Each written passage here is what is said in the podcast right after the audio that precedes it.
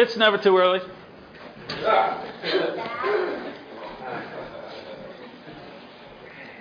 Go to Hobby Lobby. They put their stuff up in June. So I'm good. But I know there's purists who think that you can't do this till uh, the day after Thanksgiving. There are some of you that will point out, well, hey, it's still October. It's not even November. And to both of you, I would point out that the Grinch is not green, yet here we are. True story. This is the season when people start thinking about joy. And it starts, I think, earlier and earlier because we seem to have less and less of it.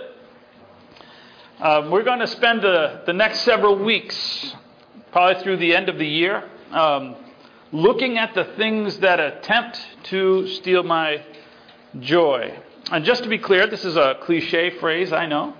It's such a cliche phrase that this is one of those phrases that people actually think is in the Bible, and it's not. Right? It's kind of like the like uh, the the most often you look at the most often misquoted things like uh, Darth Vader, right? Luke, I'm your father. It's not in there, right? Elementary, my dear Watson. Read his books. It's not in there. Right? But, but, but these things, uh, they get repeated, and, and we think that they're in there. Well, the, the concept is kind of there. Uh, the, the concept of things that steal joy from us is in the scriptures, and we're going to be uh, looking at, at some of these. What we're going to be looking at today, uh, depending on your personality, one or both of these will be true. And you might tend towards one. Maybe you've kind of experienced both.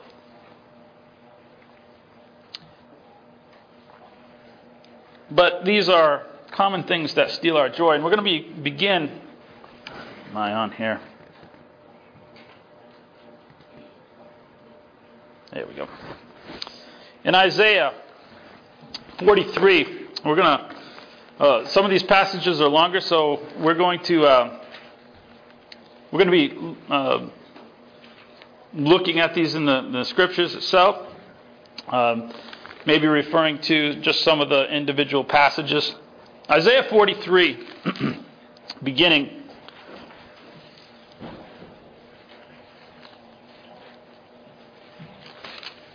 Uh, verse 10 through verse 19. You are my witnesses, says the Lord, and my servant, whom I have chosen, that you may know and believe me. Understand that I am He, and before me there was no God formed, nor will there ever be after me. I, yes, I am the Lord, and uh, besides me, there is no Savior. I've declared and I've saved and I've proclaimed, and there was no foreign God among you. Therefore, you are my witness, says the Lord, that I am God. Indeed, before the day was, I am He. And there is no one who can deliver out of my hand. I work, and who will reverse it? This says the Lord, your Redeemer, the Holy One of Israel. For your sake I will send to Babylon and bring them all down as fugitives the Chaldeans who rejoice in their ships. I am the Lord, your Holy One, the Creator of Israel, your King. And thus says the Lord, who makes a way in the sea and a path through the mighty waters, who brings forth the chariot and the horse, the army and the power. They shall lie down together, they will not get up. They are extinguished there, extinguished like a wick. Do not remember the former things, or consider the things of old. Behold, I will do a new thing. Now, it shall spring forth. Do you not know it? I will even make a road in the wilderness and rivers in the desert, and so on and so forth. The past robs us so often of our joy. He says, Remember not, and one part of this, the former things. Do not consider the things of old. Now, they had a problem uh, and their, their, problem was, I think, the common problem. As I say, we're going to look at two sides of these. Depending on, on who you are, you might more identify with one of these than the other. And we're going to look first at the common one. And when and there are numerous passages in, this, in the scripture that kind of focus on this element, and I think it's because it's the common element of this that, that we tend to look at the past as better. Right? And. Um, Again, it's not universal. Dwelling on the past makes it impossible to see what's going on now. And that's a danger of my past. How many times had Israel dwelt on the past? Well, this is the, the problem with memory.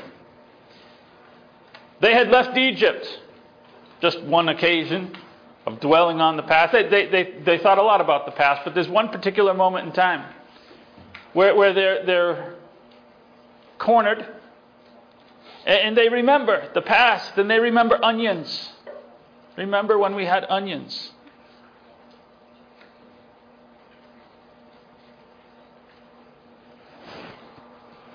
Like, do you forget the massacres? Did you forget the hard labor and, and, and building without straw and all this stuff? No, hey, we had onions.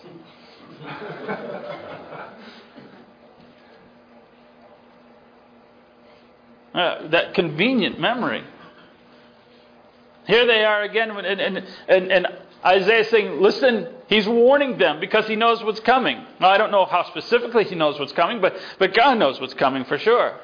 Don't think about the past things, and here's what's going to happen. They're going to go into Babylon. That's what this passage is about, and, and how he's going to start making things new and better. And, and there were people, uh, the scriptures tell us that, that when that, that they came out of Babylon after 70 years. Of course, do the math. So, so if you survived the whole trip, you're a pretty old person. And the Bible says they came back, and they, the first thing they did, they, they, re, they started rebuilding the foundations of it. And it just, it's just really rudimentary. And old people that remembered the glory of the first temple started yelling and screaming and crying. Like, it's not even done yet, right? But they could tell from the foundations, this is just not going to be Solomon's temple. It's just not going to get there. Now, they had to be like 10 years old, you know, when they left. I don't know if you remember things from when you were 10 years old. You ever gone to back to somewhere where you were when you were like 8 or 10 years old? I remember our church building uh, when I was 8 or 10 years old. And uh, it was a house.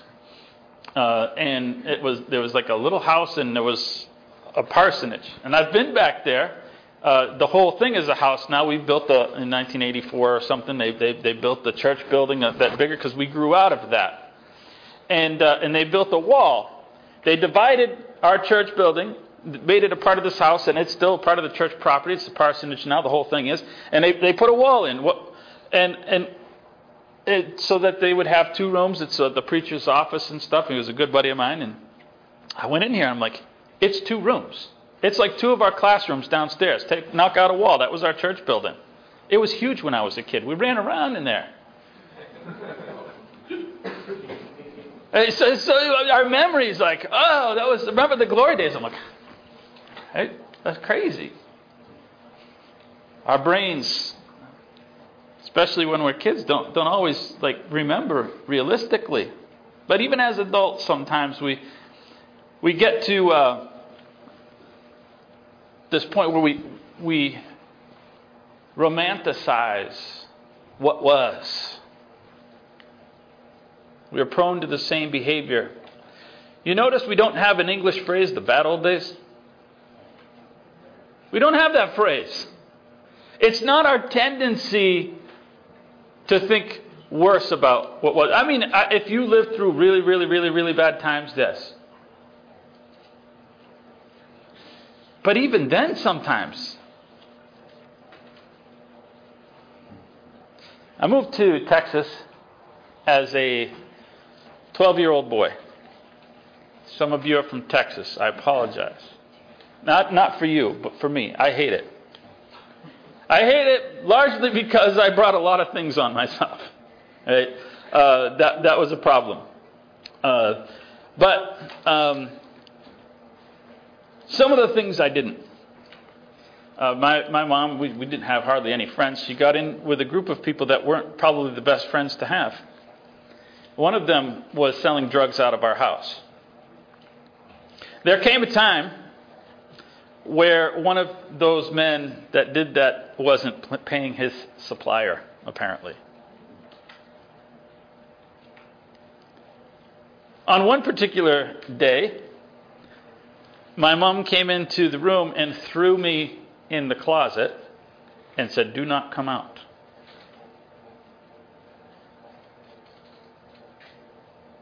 We were out of Texas about a week and a half later. I tell you that because I don't remember that event. Like, that is not a part of my existence. My mom told me that story a couple of years ago. I'm like, what happened? Are you kidding me? I don't remember. I mean, I didn't like Texas, but I don't remember that. Like, our brains are, are programmed to, to block out some things for our benefit, I suppose. But, but that's the way they, they tend to work. Glory days. Things were better. Ah, but Massachusetts, that was ideal. I remember snow days. Awesome. Snow days were the best. Listening the night before and listening to the radio, hoping that your name is, is of your town is going to get called. Now, let me tell you something. When you go to a thing called Worcester Public Schools, you got to wait a while. You get through that whole list. Right? It's like, oh man, W's. And then you hear Worcester Public Schools, two hour delay. Ah. Right? Uh, so, so sometimes anticlimactic, but I remember the excitement. Right? I remember, I remember falling asleep listening to Christopher Cross because my mom would let us. Yeah, like I, yeah, some of you like, what?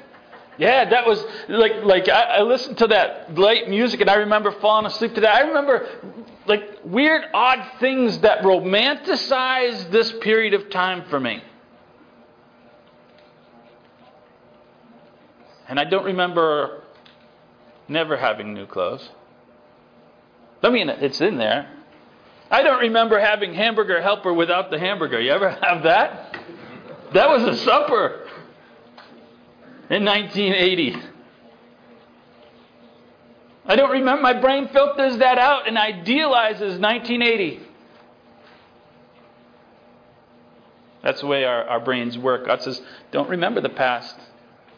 Don't idealize it. Because it will steal your joy if you focus on how wonderful things were when they, quite frankly, they weren't that wonderful.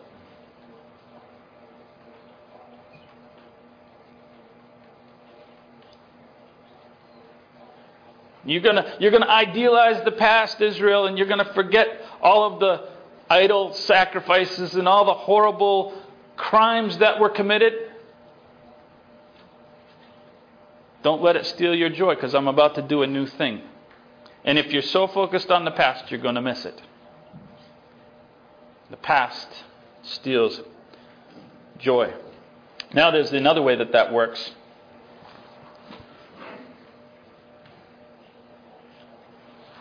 when I was a kid. There's that element, right? There's that element that loves to talk about how bad it was. Boy, you don't know nothing. Obviously, if God doesn't want us remembering how great things were, He, he really wants us to think about how awful things were. That will make me feel better.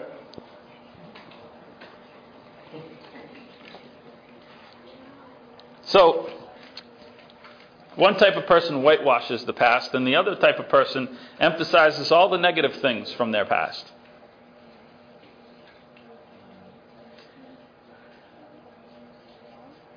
Jeremiah chapter 1.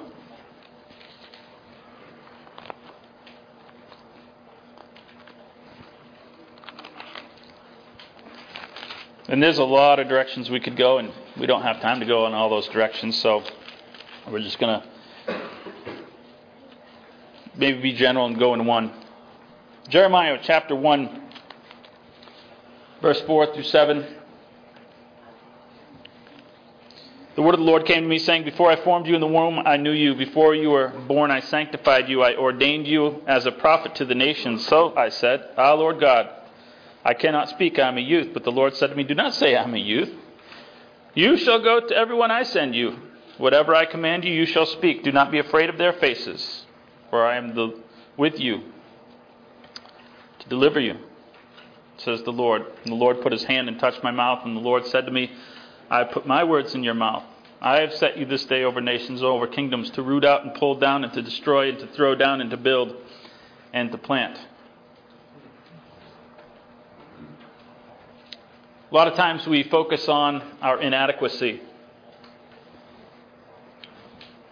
from my past, my inabilities, my failures. Observing people, I see uh, young people who are fearless, right? You see kids who are just fearless.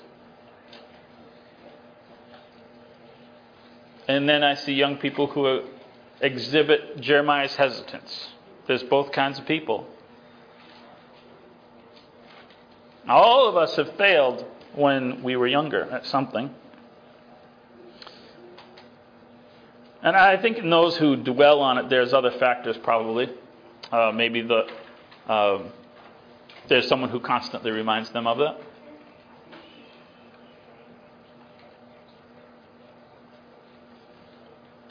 Or maybe it's the other, maybe it's a, in a different way, just there was no one uh, to remind us of success as well. It, it wasn't that someone directly had to say, You were a screw up. But maybe just there was no one there to put it into perspective. Uh, and that can be destructive as well. And so, as kids, we're, we're left to our own analysis of things. And as we see, our perspective isn't good. We, we look back and we things are out of perspective when you go back and look at things for, with, with adult eyes. You're like, oh, that was real. That was, no, it wasn't. It was completely a warped idea of reality. Well, well, the same is true in our lives. If, if, if kids are left to come to their own conclusions and develop their opinions about what have happened, be they successes or failures, you can, you can end up with a immature concept of, of reality. This is why it's so important for adults to, to give proper perspective as kids are growing up.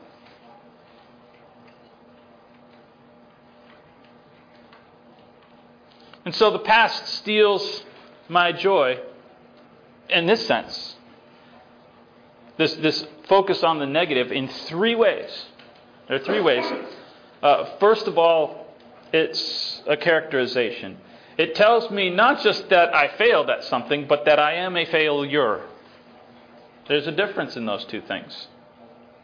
Okay, I failed. That doesn't mean you're a failure. Uh, that doesn't mean you're destined to be that thing. Right? It just means this attempt wasn't good. We, we, we try it again. We do it better. Do not let the past characterize you. If you dwell on the past and past failure, you will characterize yourself and allow others to characterize you. Let the past simply be a statement of what I did and nothing more than that. The second lie is the lie of limitation. This happened, so therefore you can never do greater. Why? Explain the connection between those two statements. There's, there's, no, there's no real logical connection between those two things. A thing has been or hasn't doesn't mean it can't be. This is a failure of the past. This is something that didn't quite turn out the way I wanted it to. That does not mean it can't turn out the right way in the future. That's a lie. And the past steals my joy through this lie because I can never do this now. Why would I even try? And it isolates me.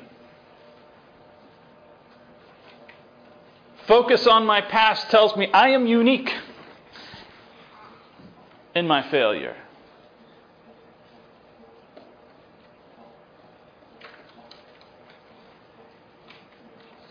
No one has screwed up like you, boy.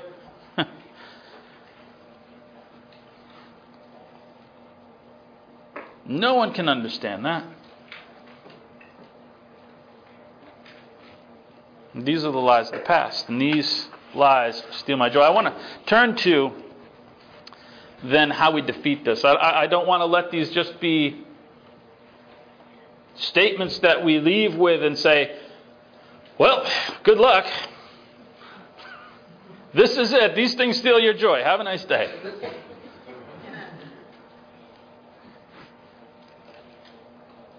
But I want to look at perspectives then that defeat the past when it attempts to steal this joy. Ecclesiastes chapter 7.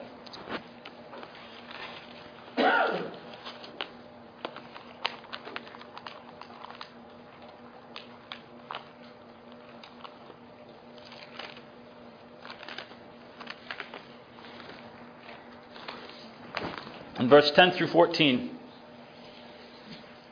Just a little bit of it there, but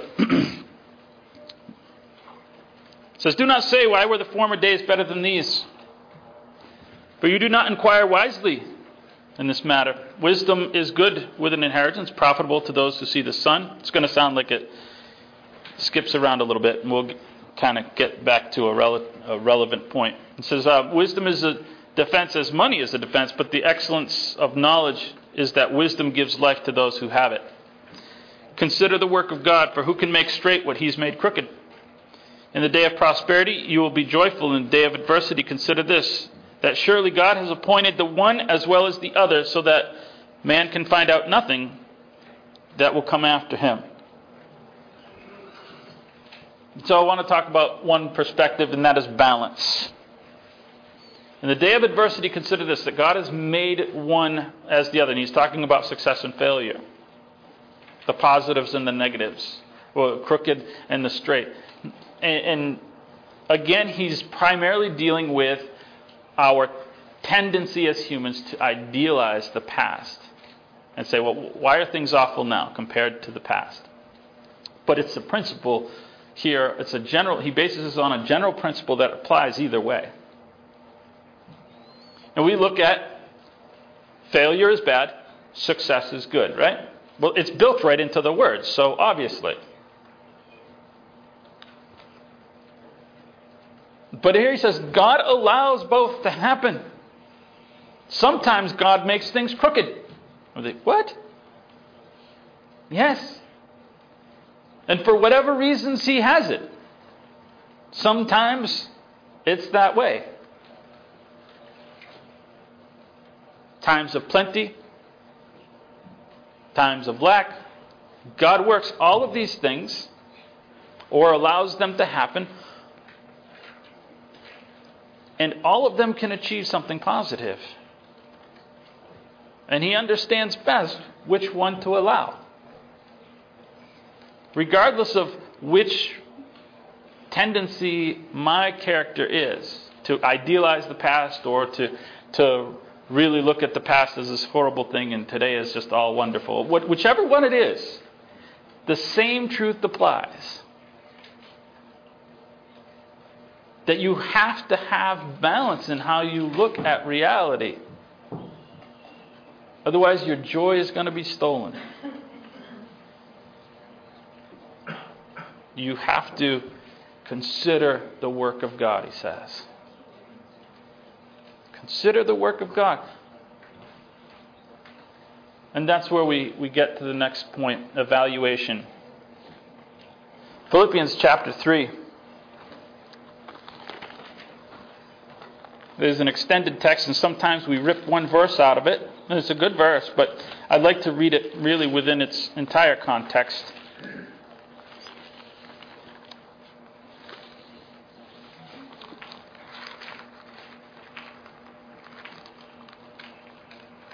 Philippians, excuse me, chapter 3.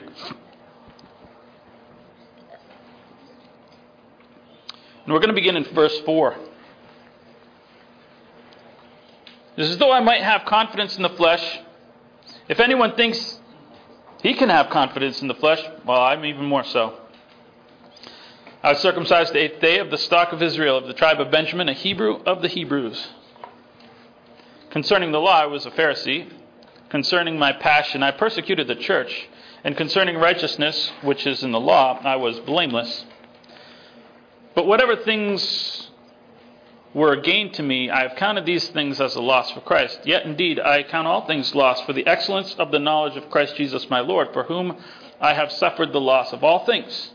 I consider it to be trash, so that I may gain Christ and be found in him, not having my own righteousness, which is from the law that that which is through faith in Christ, the righteousness which is from God by faith, that I may know him in the power of his resurrection,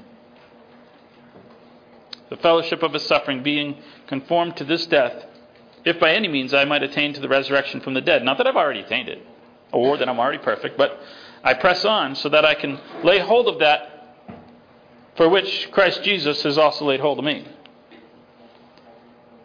Brethren, I do not consider myself to have apprehended it, but one thing I do. I forget those things which are behind, and I reach forward to those things which are ahead. I press towards the goal of the prize of the upward call of God in Christ Jesus. And so, let us, as many as are mature, have the same mind.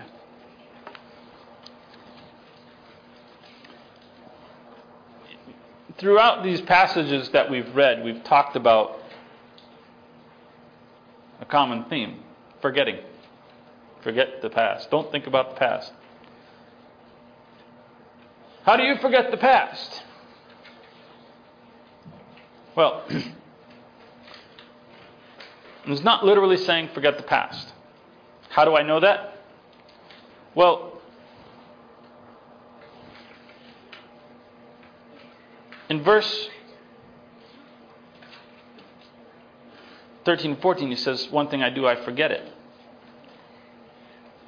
But back in verse 4, he started a list where he recounted all those things that he did, so he obviously didn't forget it. Otherwise, those verses wouldn't have been there. I was going to write some, but I forgot what it was. But it's about your evaluation. It's about how you consider those things. Consider the works of the Lord, like Ecclesiastes said. I, I, I don't think about it the same way, in other words. I think that's a, a better way of, of understanding it, what he means by that. It's a deliberate forgetfulness. I, I'm not going to allow myself to dwell on it the way I tend to. Because when I do, it will steal the happiness that comes through the things that I have now. If Paul continues to think about how awesome it was to be a Pharisee and, and all those accolades that he had and graduating at the top of his class and how wonderful it was to be Paul, he's never going to enjoy the call that God had appointed him to, much like Jeremiah all those those tasks that God wanted to involve them in. So you're going to have to forget your failures. You're going to have to forget whatever you thought was great about you. Paul and Jeremiah come from two completely different perspectives of themselves. Paul's like, "Whoo, look at me." Jeremiah's like, "Don't look at me." And God used both of them to contribute to our scriptures and to his kingdom.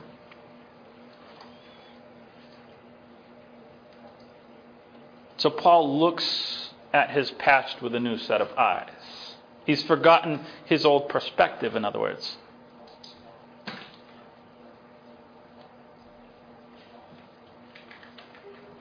So he's had to overcome, really, in a sense, both sides of the equation.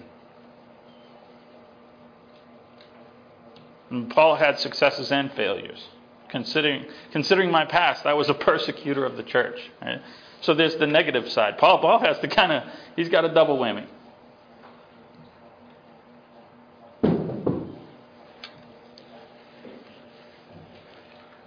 Some things, even if you put them in sepia tone, are not glamorous.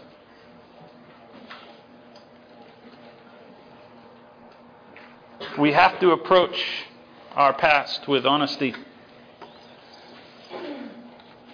You have to look at life as it is. That's the challenge I want to leave with you today. You can't make the past worse than it is, but you can't make it better. It, has to be looked at realistically. I need to look with fresh eyes at what is and what was. My failures existed, but they do not determine what I am today, or what I can be, or what God can do through me. They are simply failures on the road. They might have developed things in me. You had a failure and you're like, ooh, that was awful. And you might have pursued a different thing. Like, you, you took woods class and you, like, no one knew what it was that you made. And you're like, okay, so woodworking not for me. Right? so,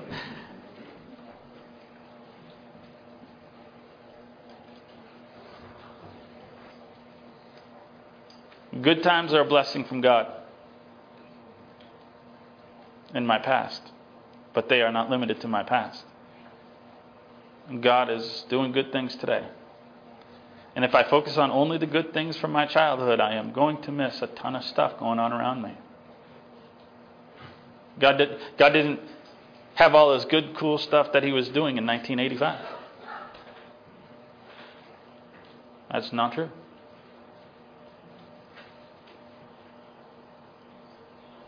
So I need to engage reality not just for myself, however. I want to encourage you in this direction that you need to look on others' behalves as well.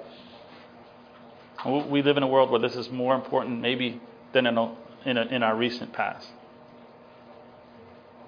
There are a lot of Jeremiahs in our world, and there may be Jeremiahs in this church.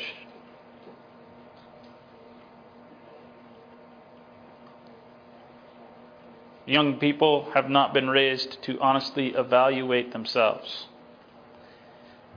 So many people in our society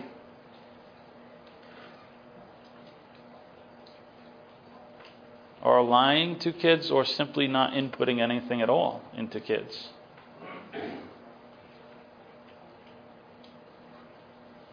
And so they're being left to figure it out for themselves. And they're coming to some drastically wrong conclusions.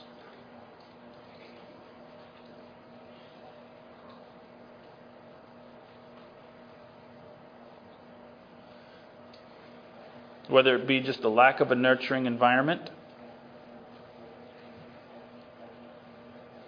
or something deliberate and diabolical. Many have had the negative things about themselves emphasized again and again and again. And then, on the other hand, there are people being raised without any perspective of anything negative at all about themselves. That there's no correction of failure. We need to do better. This doesn't have to determine who you can be, but we've got to fix this thing. No, no. hands off. Right, right, Our society is really screwed up in both areas. How can you mess up in both areas? Well, we have a society that's figured it out.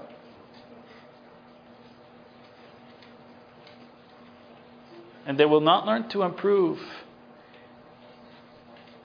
and have a bright present and future unless, unless we give the correct perspective of their past. To let them honestly think about things.